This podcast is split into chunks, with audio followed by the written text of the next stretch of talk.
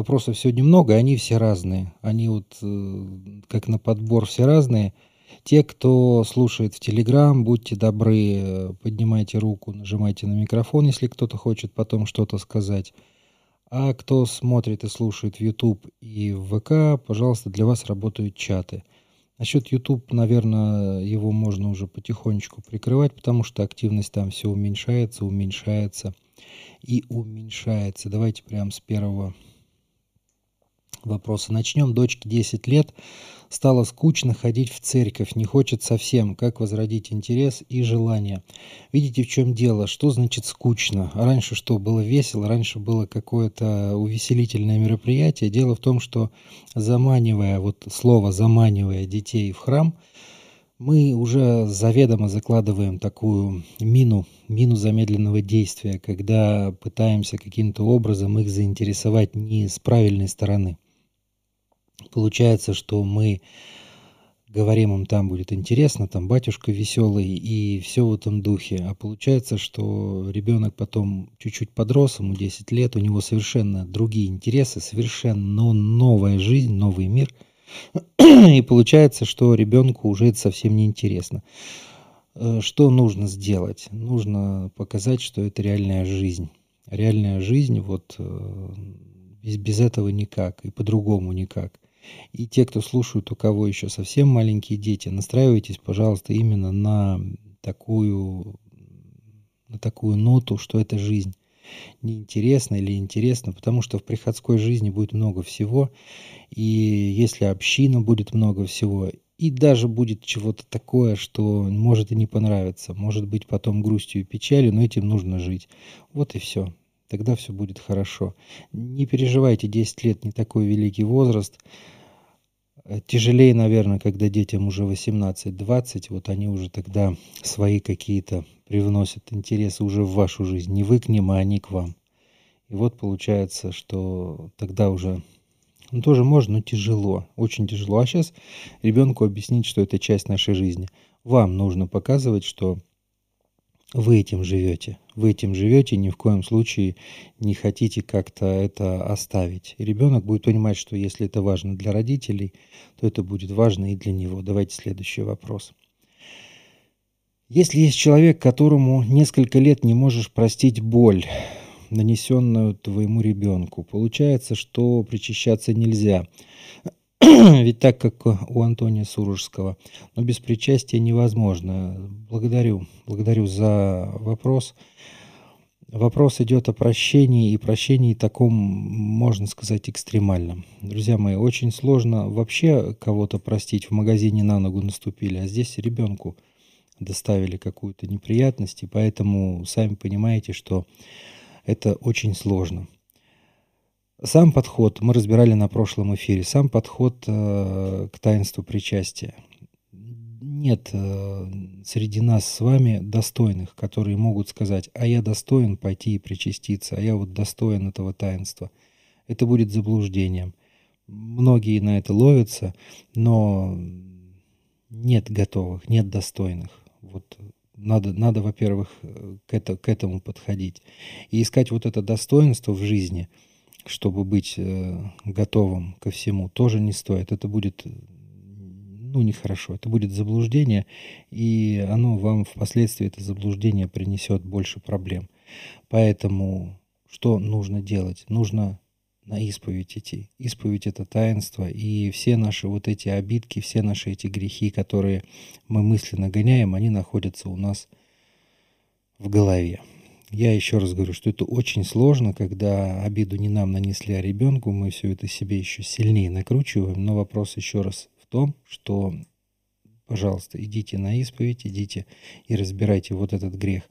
Но не надо настраиваться, что сейчас вот это отвалится, а что-то новое не приобретется. Потому что мы всегда находим возможность для себя оправдаться, но на самом деле нет, мы не готовы. И по милости Божьей мы к чаше подходим. Следующий вопрос. Вам не кажется странным, что у нас столько икон Богородицы по любому случаю? Нет, мне вообще абсолютно это не кажется странным. А фактически каждая икона связана с чем-то. Икона Богородицы в том числе. Она связано то ли с явлением, то ли с каким-то происшествием. Поэтому, друзья мои, это абсолютно не является странным. У нас есть Почаевская, у нас есть Владимирская, но в этом вопросе не нужно Сейчас я попытаюсь сформулировать так, чтобы никого не обидеть. В этом вопросе не нужно считать, что кто-то может сказать, что а вот эта икона сильнее, знаете, как сильными молитвами тоже разбирали на эфире. Никто не может сказать, что вот это вот святее икона – это будет кощунство, и это в некоторой степени прям будет язычество. Если вы будете говорить, что вот из каких-то икон, вот эта икона святее, как один известный человек говорит, это более намоленная икона. Это заблуждение. Или говорить, что вот там она святее, потому что изображен на ней какой-то определенный святой. Не нужно этого делать. Но странным не кажется, потому что у нас очень много, у нас большая церковная история, и вот поэтому так.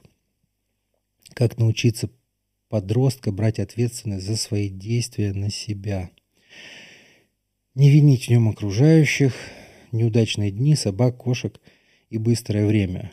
Где-то упустили, если задается такой вопрос, наверное, где-то упустили воспитание этого подростка – я не детский психолог, и, наверное, каждый должен заниматься своим. Но вот именно вот этот вопрос, э, знаете, как здесь, наверное, к специалисту надо. Потому что сказать «накрутите уши», знаете, традиционный ответ «ухо накрутить», и все пройдет. Не со всеми детьми срабатывает. Для кого-то это будет ограничитель, а для кого-то это будет, наоборот, спусковой крючок. Сорваться так, что я знаю, это мой, мой ровесник, он класса до 9, до 10 был очень прилежный и прям вот такой весь положительный. А потом, как из рогатки, сорвался, выстрелил и полетел. летел очень-очень долго. Поэтому здесь нет универсального совета. С этим ребенком нужно конкретно работать специалистом. И вы знаете, вот э, всегда буду возвращаться к э, пояснительному такому моменту – священники не специалисты во всех отраслях. Если он психолог, если у него там образование позволяет, вот он может об этом говорить. А дать кому-то какой-то совет, ну, очень хотелось бы, но если ты не знаешь, лучше не выдумывать. Давайте дальше. В программе Караулова выступал Полторанин. Он рассказывал, что был допущен в Ватикане в святая святых и читал документы – об Иисусе, Иуде и много, много что рассказывал. Посмотрите, пожалуйста, это небольшой сюжет, как вы к этому отнесетесь. Так, давайте, кто не знает, э, Караулов, насколько я правильно понимаю, это журналист, а Полторанин, если я тоже все правильно понимаю, это тоже такой общественный и медийный деятель. Он э, на ТВ-3 был где-то в руководстве. То есть вот ключевое слово ТВ-3. И вот давайте я поздороваюсь сейчас с чатом. Добрый, добрый вечер все, кто присоединился. Добрый вечер все, кто присоединился в ВК и в Телеграм. В Телеграм, кто хочет что-то потом сказать, нажимайте сразу на микрофончик, очередь занимайте. Кто в ВК, в YouTube, будьте добры, пишите в комментариях. Смотрите, как вы пишете, что его допустили в святая святых, и он читал документы. Во-первых, э, святая святых даже у католиков – это не их архив. Надо правильно понимать. И отношение христианства к святая святым – это не архив, это не библиотека, это, не, это совершенно другое. Существует такая версия, та, таинственная, и она, наверное, существует на ТВ-3, на РЕН-ТВ, на, на таких фантастических каналах, на медийных, что вот э, где-то там существует такая тайная, тайная какая-то комната, где все знания мира собраны. Ну, друзья мои, я к этому отношусь очень скептически. Не то чтобы к творчеству Караулова или Полторанина, а то, что вот допустили человека до какой-то тайной комнаты, где э, хранятся какие-то тайные, тайные знания мира. Если вы посмотрите на, давайте, карту сейчас э, после, после эфира посмотрите на карту Ватикана, какие владения у Ватикана были до, там, ну давайте сто лет назад, там, точку возьмем, не сейчас. И там тысячу лет назад. И вот как он, как он терял власть, каким образом. То есть сейчас это все номинально. Сам Ватикан это такое маленькое-маленькое государство, оно очень маленькое. Это даже не государство, это такой квартальчик в Риме. И многие себе даже не представляют, что это такое. И вот если бы они обладали какими-то такими знаниями, которые позволяют вершить судьбы, которые позволяют э, менять мировые порядки, ну, наверное, они бы этим пользовались. А так э, не верю. Не верю. Ну, ТВ-3, ТВ-3 и РЕН-ТВ – это развлекательные каналы. И что еще можно добавить? Давайте дальше. Читаю псалтырь. Ни одного слова не понимаю, просто вычитываю. Потом стала слушать на русском языке в аудиозаписи. Можно ли это делать? Значит, смотрите, можно, слушать можно, но есть такая замечательная вот толковая псалтырь. Видно, да? И книг э, толкований вам сегодня не нужно покупать. Вы сегодня можете найти на сайтах. Это вот до интернет-эпохи, да? Вы сегодня можете найти на сайтах, если хотите, купите. Но на сайтах есть уже готовая версия с толкованиями. Библия Оптина там можете посмотреть. На Азбуке можете посмотреть. Э, читать запоем, так сказать, вот взять и читать, пока, пока голова не закружится, неправильно. Возьмите для себя какую-то меру чтения э, для, для изучения и потихонечку-потихонечку вместе с толкованием. Тогда вообще никаких вопросов не будет. У нас, к сожалению, есть такая традиция читать, пока голова не закружится, не понимая, да. Э, сразу давайте я поправочку дам, чтобы не было никаких вопросов. Я не сторонник перевода полностью службы на, там, на какой-то пол, а, один язык, на русский, например, на современный русский, потому что ничего хорошего из этого не получится. Но понимать, о чем идет речь, важно и нужно. И не только в переводе, а в смысловом значении. Поэтому вот, пожалуйста, есть сегодня у нас такие книги, как «Толкование». Дальше вопрос интересный. Интересный и давайте его я прочитаю. Доброго вечера. Недавно я узнала, что свекровь моей крестницы начала практиковать экстрасенсорику и проводить сеансы очищения для родных и друзей. У крестницы очень теплые отношения со свекровью, и она к ней сильно прислушивается. Как мне сказать, что такие вещи делать нельзя, и стоит ли вообще говорить, если я не уверена, что меня услышат? У крестницы сейчас большие проблемы в жизни, и свекровь с ее практиками, она вот видит в ней поддержку. Тем более, что у той дома иконы и прочее. Э, вы знаете, Благодарю. Благодарю за вопрос, очень долгий, но, видимо, накипело. Смотрите, а с чего взяли, что это все серьезно у вашей родственницы с, с экстрасенсорикой, а не какая-то простая дурь в голове? У нас, к сожалению, э, я писал об этом, и сейчас повторю. Огромная, колоссальная машина книгопечатания за два года, которые были вот заняты ковидными историями – отпечатала такое количество не только экстрасенсорной литературы, а вообще вот все, что связано с магией и оккультизмом, в разы больше, чем там за 90-е годы было продано. У народа вот возникло желание почитать. Естественно, я так понимаю, что народ этот неверующий. Неверующий, раз он пошел искать э, ответы в какие-то практики, пошел искать ответы в какие-то для себя там фантастические миры, но зачастую это просто дурь. Вот, э, вот и все. Поэтому относитесь к этому не то чтобы с скептицизмом, а относитесь к этому как э, и положено христианам относиться, потому что без Бога ничего не бывает. Что сказать крестнице, все зависит от того, что, что ваша крестница, каким образом она видит мир. Если она видит мир через христианство, через вообще призму религии православия, то никаких проблем не будет. Вот в чем дело. Тут уже от воспитания зависит. А так сесть и серьезно поговорить, что не нужно приподнимать никакие завесы потусторонних миров, потому что все это потом окажется в ее жизни ничего хорошего для нее в данном случае не будет. Почитать, э, что вам на эту тематику, я бы, наверное, посоветовал не про какие-то современные практики и сеансы очищения, потому что это все, ну, не то чтобы часть одного, это, Ну, вы понимаете, что это не от Бога. Но когда-то давно-давно был эфир, и мы разбирали, разбирали конкретные примеры, э, как, как влияет вот это желание приподнять э, завесу таинственного на человека. Люди с ума сходят, люди здоровье теряют, поэтому не, это не от Бога, и, и ничего хорошего в этом нет. Так что вот только таким образом. Ругаться нет. Я не знаю, сможете объяснить, не сможете, но если вам это дорого, попробуйте донести. Давайте следующий. После причастия взяла одноразовую салфетку, которую дали, чтобы промокнуть губы, и завернула пару кусочков просфоры для мужа и дочки. Отругали и заставили эту салфетку отдать. Вопрос. Все верно, я совершила ошибку. Э, не совсем верно. Не совсем верно, потому что раньше никаких салфеток не было. Вот э, давайте так. То, что ругали, ну, наверное, это не очень хорошо. Не знаю, зачем вас ругали, но смысл простой. За вас, наоборот, переживали, чтобы вы после причастия... Э, раньше стаканчики, ну, все помнят, да, вот, наверное, моего возраста и старше. Стаканчики, вода, там, вино разбавляли.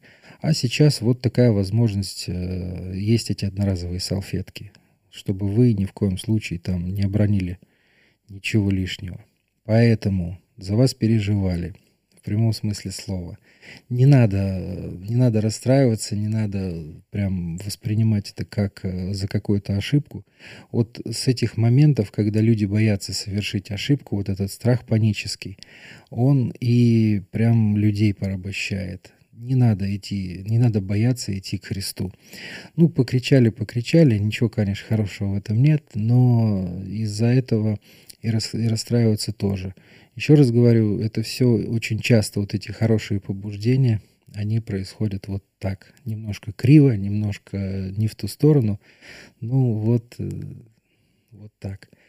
Еще раз, раньше была запивка, теперь видите вместо запивки. Наверное, это появилось все вот в эти ковидные времена, салфетки. Ну, я, я что-то вот не припоминаю, там в своей юности я, их не было. Сейчас это есть. Потом их все соберут и сожгут. Ну, вот так. И никакая не ошибка, и вы не обижаетесь на людей, которые там сполошились. Они очень ответственно, видимо, подходили э, к вопросу. Наверное, так. И следующий вопрос. Здравствуйте. Как перестать бояться того, что может произойти? Что-то плохое с близкими людьми. От этих мыслей одолевает страх. Вот видите, опять про страх. Э, когда-то даже было видео. Было видео про страх, и разговор шел очень серьезный на тему вот э, того, того, что мы боимся. Э, давайте мы с вами сейчас отвлечемся на буквально там года полтора назад или два, два и посмотрим, какая паника была, что происходило вот в эти вот начала ковида, что, как люди реагировали, э, насколько все болезненно друг с другу что-то доказывали. Сегодня все раз в один день и все пропало. Ковид никуда не пропал, но внимание людей переключилось совершенно на другие интересы, совершенно на другие какие-то технологии. И мы видим с вами, что моментально это произошло. То есть вот так. Почему? Потому что страх. Потому что страх, э, вот он владеет вот так психикой, он так владеет людьми, он э, порабощает. Поэтому вы, если осознаете, что, что это в вашей жизни страх, здесь э, тоже нет универсального совета. Исповедь, потому что мы должны с вами понимать, где это, в, какой, в каком месте находится – если это не, не всегда, не всегда в рамках религии, не всегда в рамках веры, потому что, может быть, э, человек болен. Я не о вас сейчас говорю, я говорю о том, что такое случается. Ну, это уже совершенно другая ответственность, ответственность врачей, такое случается, вы все прекрасно знаете. Но в большинстве случаев страх э, вообще человеку свойственно бояться. Если вы почитаете Новый Завет, вы там найдете, моим словам, многочисленное подтверждение касательно того, как, как бояться. И сказать очень просто, да вы не бойтесь. Ну, как же не бояться? Тут, да, у нас дети, у нас мамы, бабушки, у нас большое количество родственников, и мы все это отста- оставить, ну, не можем. Но нужно подходить с христианской точки зрения. Всем советую, когда тяжело, когда очень суровые времена, начать, наверное, с э, главного, начать благодарить Бога за то, что с нами происходит. И вы удивитесь, как ваше мировоззрение начнет меняться. В любом случае, благодарю вас за вопрос. Давайте, наверное, следующий. Кстати, вот послушайте. Очень пьет мой папа. До того сильно заболел, и его лечат системами. Он стал плохо ходить из-за интоксикации организма. Они с мамой живут э, далеко, за 3000 километров, и не могут при... Ну, в общем, не могут люди встретиться далеко. Мама молится, подает сорокаусты записки, ждет, когда ему Господь поможет. Я все тоже делаю, то есть тоже переживает, но издалека. Суть вопроса. Как объяснить, что молитв в данном случае мало? Нужно и желание, и усилия, и если этого нет, а скорее наоборот, то это все сложно. Спасибо. Не знаю, как объяснить это ваши родители, но здесь, наверное, вопрос, вопрос опять же веры. Буквально сейчас говорили о медицинском таком моменте в жизни каждого человека, церковь ни в коем случае не отрицает лечение официальное, больницы, какие-то лекарства, ну то, что принято. Церковь не отрицает, это все задокументировано, и вы можете почитать, нет, нет никакого запрета на лечение. И если вы видите, что человек настолько находится у него интоксикация организма, и он сам не против, и, ну, опять же, еще раз говорю, я не знаю вашего положения, но здесь нужны врачи. Здесь нужны врачи, потому что ни в коем случае этого человека нельзя оставлять. Здесь вопрос личной веры человека. Если он сам ни во что не верит, если для него это абсолютно ничего не значит, ну и получается, что вопрос, вопрос становится так ребром, что да, действительно только врачи. Молиться о том, чтобы врачи правильно выполнили свою работу, молиться о том, чтобы благополучно прошло лечение, за этого человека молиться. Но вот так сидеть и ждать и смотреть, как человек умирает, и если человек сам является неверующим, ну что вы здесь поделаете? Хочется сказать, и не подумайте, я не хочу вас обидеть, вот, этот, э, вот это наша старая-старая поговорка о том, что спасение утопающих – это дело рук самих утопающих. Но если не может, надо помогать. Еще есть несколько вопросов. Подскажите, пожалуйста, как поступать в таком случае? У храма и у магазина часто стоят пьяницы, которые просят милостыню. Понятно, на что просят. На выпивку, как поступать в таком случае. Всегда стараюсь помогать. Правильно делаете, что стараетесь помогать. Но каким образом вы выясните? Я расскажу вам один случай из своей личной жизни и своей практики. Как-то так получилось, что однажды ко мне подошел человек, прилично одетый, не в возрасте, ни, ничего не подозревая, подошел и спросил, вы меня не помните? И вот, вы знаете, я смотрел, смотрел, смотрел, и я не вспомнил человека. Не вспомнил, и он мне начинает рассказывать историю, что когда-то давным-давно он обратился ко мне, я чем-то ему помог. То есть вот такая история. То есть, видимо, я тогда не обратил внимания, не зафиксировал в своей памяти черты лица этого человека. И он мне рассказал очень коротко историю своей жизни что выбрался он из тяжелой своей ситуации, что нашел где-то комнату в общежитии, нашел возможность э, жить новой жизнью. То есть вот он тогда ходил, просил тоже хлеб на хлеб, какие-то копеечки собирал. Слушайте, ну меня, во-первых, это удивило, потому что человек запомнил меня, я его не запомнил. С другой стороны, вот он подошел, видимо, ему ну, все мы очень разные. Видимо, ему как-то вот это гложило, что когда-то он где-то у кого-то что-то просил, и он своей радостью решил поделиться. Друзья мои, мы абсолютно не знаем, кому нужно на лечение, кому нужно на таблеточку, на хлебушек. Поэтому есть возможность, подавайте. Тут, тут вопрос, ну, вы же не пойдете за этим человеком смотреть, что он пойдет в магазин покупать. Вот, вот такие вот дела. Поэтому подавать нужно благодарить Бога, что у вас есть возможность подавать. Так, очень актуальный следующий вопрос про соборование. Смотрите, тут человек даже по пунктам, вот прям по пунктам разложил. Перед соборованием нужно сначала исповедоваться, это вопрос, причаститься, вопрос. Если все, что нужно, и все это делается в один день, потом сразу соборуют. А, что, что нужно читать перед соборованием? Для чего нужно приносить рис, крупу, рафинированное масло? И что с ним будут делать? Сколько по времени таинство происходит? И, пожалуйста, объясните все по порядку. Я часто, не часто приходят такие вопросы. Друзья мои, это прямо человек потрудился разбить по пунктам. Где мы, давайте, слушайте, вот сегодня с человеком общались, очень интересный момент. Вы знаете, есть сайт Московской Патриархии. И там есть концепция нашей церкви, там есть о том, когда вот, вот конкретно вот я прямо сейчас оттуда взял, и я вам это прочитаю. Там есть э, о разводах, э, когда брак становится, вот теряет свою силу каноническую. То есть вот такие вещи. Там все это очень так подробно расписано. Я всегда уже много лет посылаю всех на этот сайт. Никто не хочет. Абсолютно никто не хочет.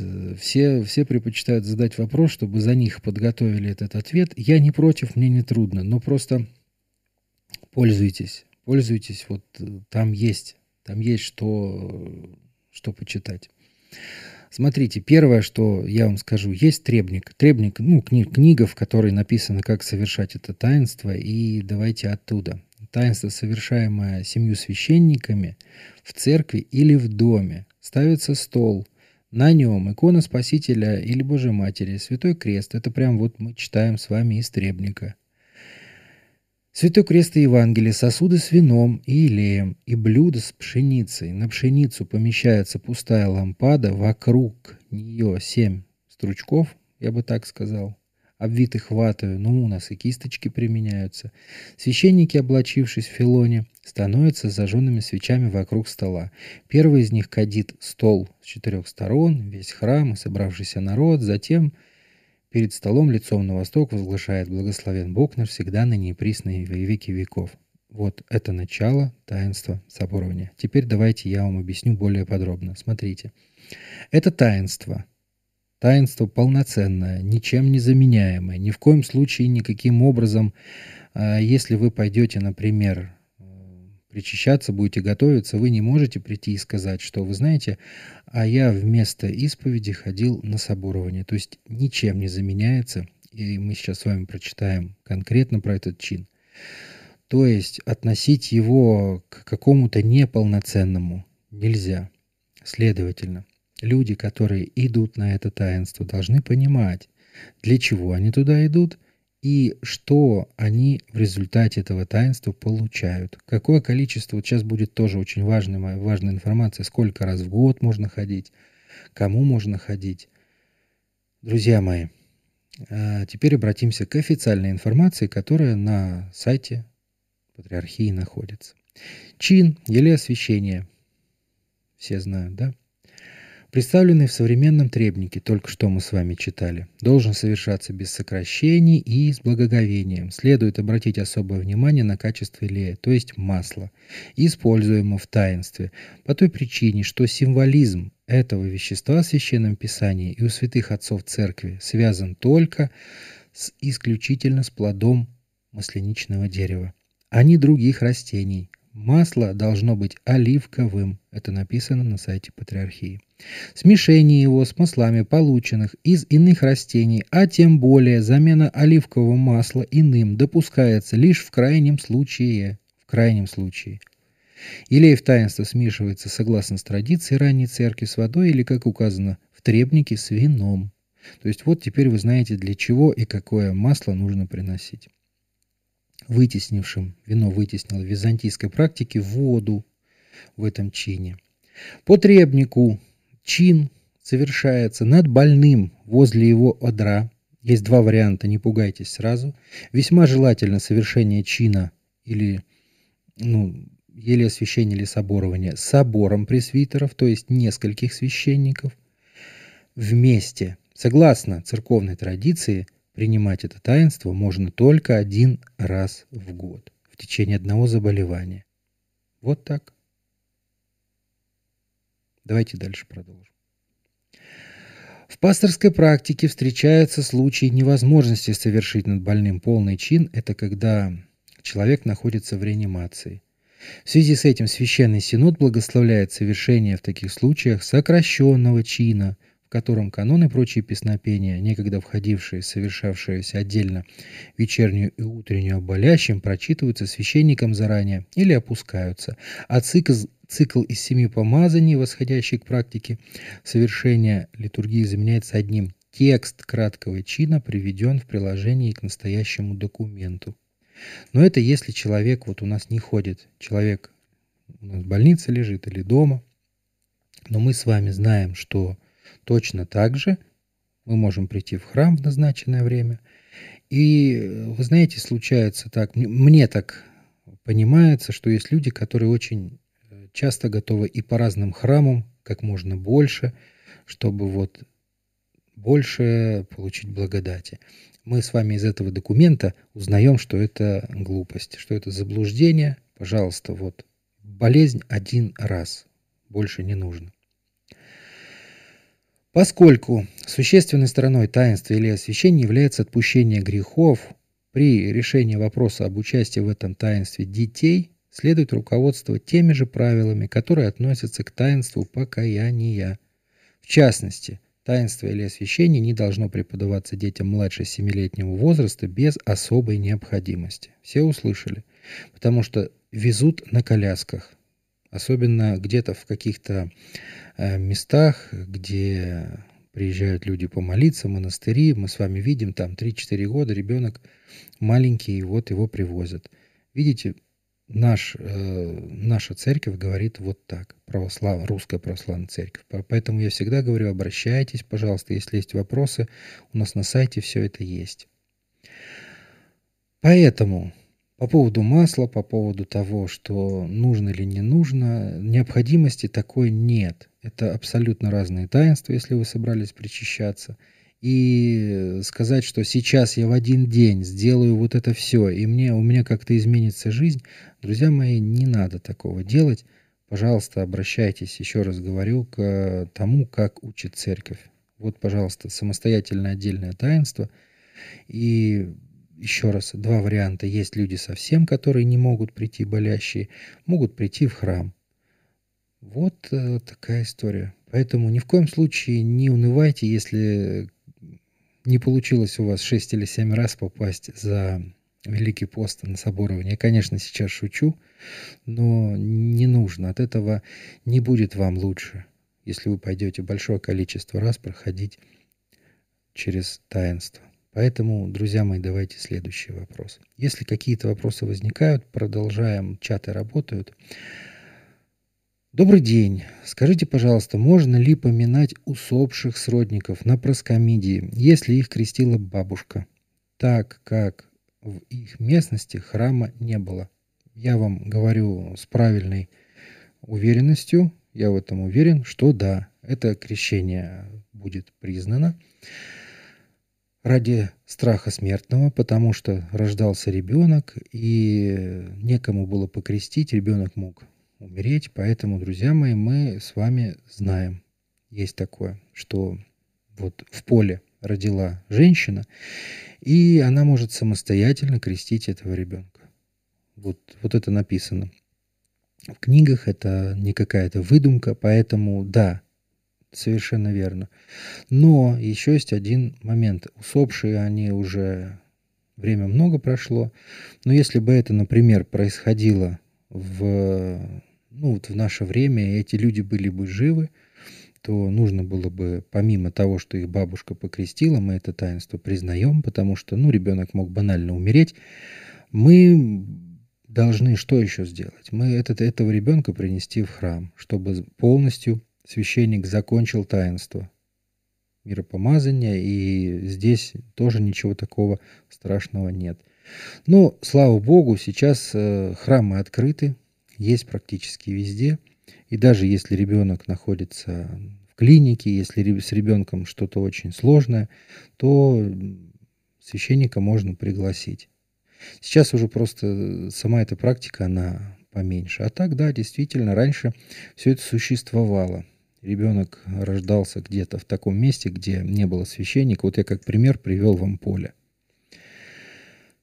Дмитрий, Дмитрий, сейчас включу вас в эфир с вопросами. Наверное, пока все. Еще раз напомню, вторник и четверг. Вот у меня получается. Друзья мои, завтра иду кровь сдавать. У меня все эти мои лечебные процессы еще, еще идут, поэтому помолитесь за меня. Я особенно не пишу ничего сейчас в социальных сетях.